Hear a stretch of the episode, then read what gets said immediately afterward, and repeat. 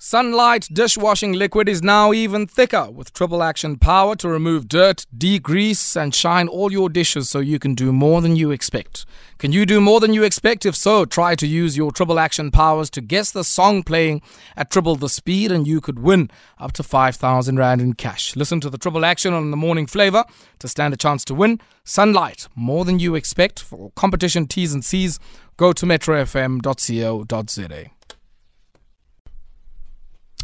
Yeah, 20 minutes it is uh, before uh, 9 p.m. And uh, in the next few minutes or so, I'm going to be joined by Sanusha Naidu. Uh, we're going to be talking to Sanusha about, uh, yeah, uh, the latest messages coming through from many of the. Yeah, many of the uh, political parties that are vying for uh, you and my attention, and in particular, uh, you and my vote uh, on the 1st of November. And uh, yeah, you might want to comment on that, uh, uh least of all this evening, after the governing party has seemingly asked for love back from South Africans, saying we are sorry. you know, we've done many, many things that we regret, and we would like to re-establish whatever love affair we might have had with you as part of our electorate. What do you make? Do you buy the request uh, for a love back, or uh, I guess, uh, yeah, um, is it part of what we've seen before? Because it's not the first time. I must add that uh, the African National Congress has asked uh, for a love back. So, uh, yeah, want to hear your views on this? Do let us know. And you can give us a ring on 089 110 77 089 110 77. We also saw the EFF yesterday, uh, launching their manifesto, uh, and uh, yeah, also coinciding that with the launch.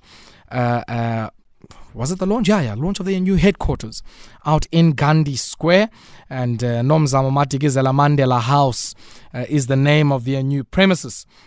And uh, uh, we'll uh, take a look, uh, of course, at uh, uh, what that manifesto had in store for the electorate, just judging from the remarks that we saw from the commander in chief of the EFF, and also take stock of what the governing party and the president of the governing party, Cyril Ramaphosa, has said about the commitments and promise of the governing party and some of its candidates. uh, Uh, in the uh, uh, coming weeks uh, as we near uh, the yeah local government elections. do let us know some of your thoughts on that, and we'll continue to take some of your calls and your voice notes on that.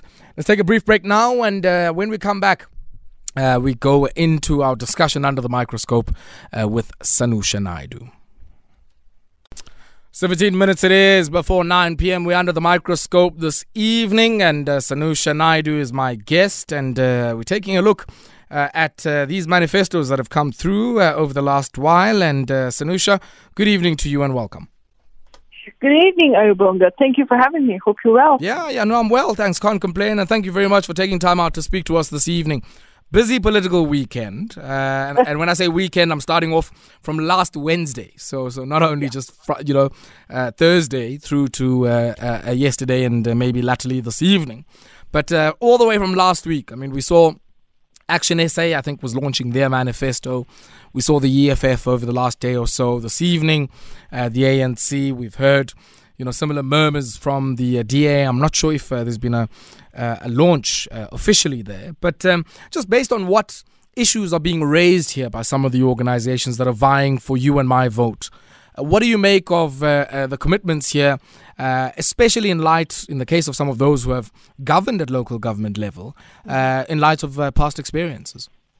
we are the center of attention for political parties. Yeah, yeah. Um, took the power, I think, in very deferring ways. Mm. Um, in the case of the ANC, you know, they they come they come to that point where they recognize that they haven't performed well, and it hasn't had hasn't been in the in the last five years. It has been happening for the longest time ever. But at the end of the day, there's almost this plea by the president this evening about vote for us. We still promise to do better. Well, you know, it's like an abusive relationship. Don't mm. leave me. I promise to be uh, be a good person. But at the end of the day, it's not happening. So people on the ground have different experiences around the three parties, and then and, and, and the question would be what traction the manifestos will find themselves mm. in terms of how people use that experience to say, hang on, have these parties really lived up to not the aspiration of the election manifesto, but the expectation that the election manifesto comes close to my experience and mm. lived uh, circumstances. What, what function, Sanusha, if any, does a manifesto play in persuading voters? I mean, I think it's probably a question you've been asked many a time. Uh, I would think that com- uh, that you know uh, uh a political party spends so much time, you know, dedicating time to crafting a particular type of message that they yeah. want to come yeah. out very strongly in mm-hmm. many of the uh, manifestos that they have. And I'm quite interested, I guess, in you know whether or not that um, is aimed at swaying which voter. I mean, uh, uh is it about swaying, you know, the uh, fence-sitting voter who would have maybe voted for you, uh, but now is swayed because they see something of interest to them in your manifesto? Uh, or is it about really saying, I guess, this is the guiding blueprint you know, for the next set of, you know, ward and PR councillors that are going to be, I guess, voted for on your particular ticket? Mm. It's about the younger generation, the millennial generation. Are they reading the manifesto? Because that's 32 million under the age of 30 is what our electorate is, uh, what our what our population is like, and what our what, what what we should be focusing on, and asking, does the manifesto talk to them? Mm. I guess the other question mark, of course, is around um, instruments. So, you know, oftentimes when we talk about local government elections, the promises often far exceeds whatever authority or functions are the purview of the people you're going to be electing. So, you know, if you're going to be electing a PR ward councillor, um, at a policy level and even, I guess, from a budget perspective, he probably might have very, very little influence on the human settlements budget. Um, so is it just then just about fanfare, or is there something there with whatever instrument authority and functional power some of those will vote in might have that can really yeah. change? Um, and and I think the point about that is whether they have the traction to move it. If they're coming from the party that wins in the PR ballot, and of course they are the ward council council as well, then of course you'll expect them to have traction. But let me give you a scenario where the EFF wins particularly significant wards. Mm. And they've noted a few wards in their launch yesterday. I think it was quite interesting that they identified wards and they said, in this ward, this person is this, there is the problem of water and sanitation. In that ward, there's no bridge. In that ward, so they kind of you know use their their, their, their, their, their on the ground research, their in, in interactions, and they extrapolated and they put it into the into the launch. If you have a a ward councillor that is the, from the EFF that wins a ward in a particular uh, council, a municipality where on the PR list system, let's just say the ANC or the DA comes in. I think the, that EFF ward councillor is going to make the other op, the, the, the, the ruling party in the municipality sweat because that's what the EFF is going to be doing. They're going to be mm. taking the way they play their politics and how they become this very, very in your face kind of approach, and they're going to start pushing. And that may be the game changer in some municipalities. And, and, and what constraints would they face, Sanusha? Because, I mean, I, I, think you make a very important point that that would shake things up somewhat. But uh, we know, you know, they when they were in coalition with the uh, DA, there were very, very real constraints uh, to their exercise of power. In a context like that, where they win the wards, but. Effectively, you know, are reliant on other tiers of government uh, where they might not have political favor in order to implement some of the things they need. What, what impact would that have? Well, because they've always been that coalition maker mm, in, mm. in tipping the balance. And so where they have been uh, not in the in the position to to shape the, the, the policy or to push the envelope, they they've kind of withdrew from there.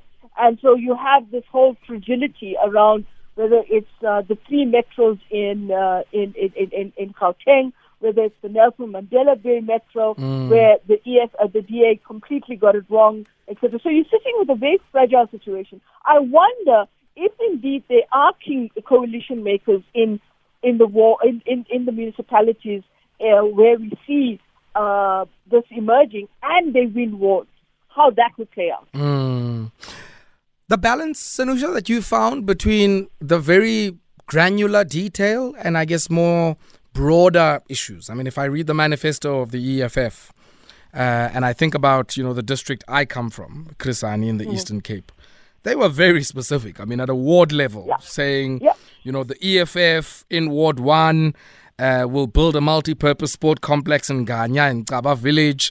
Uh, in Ward mm-hmm. 1 in Ngobo, they're going to build a borehole and a dam at Kutucha. Yeah. Uh, you know, so as opposed to say maybe the ANC's manifesto, which was about saying, well, we're going to ring fence resources for infrastructure repair and maintenance, which might be a generic message that uh, I guess would be as relevant in many of the municipalities and the wards that the EFF might have re- referred to um, in Chris Hani as much as maybe say in Buffalo City or, or Nelson Mandela Bay. And only time will tell, Sanusha, because uh, I guess, yeah, the cauldron of politics well, is probably a lot more difficult. Weeks, right? Yeah, yeah, yeah. well, even beyond the four weeks, right? I mean, the cauldron of politics, even once you're elected, uh, is a lot uh, is a lot more difficult, I guess, uh, than uh, the campaign trail. For me, one of the things that's going to be critical for the EFF, and, and in terms of whether they're a coalition maker or they are able to become much more than that in mm. terms of what influence they shape in the in the municipality, is when they look at the financial balance sheet of the municipalities. How many of these municipalities are in such dire financial mm. constraints, and whether there is money there?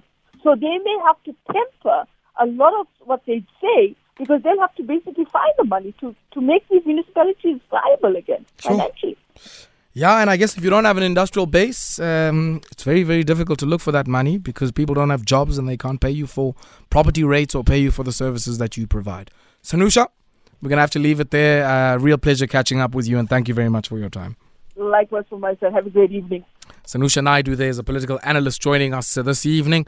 9 p.m. is the time. The man uh, with the jams is here, standing by uh, for us. Uh, he's uh, with us from 9 through to midnight.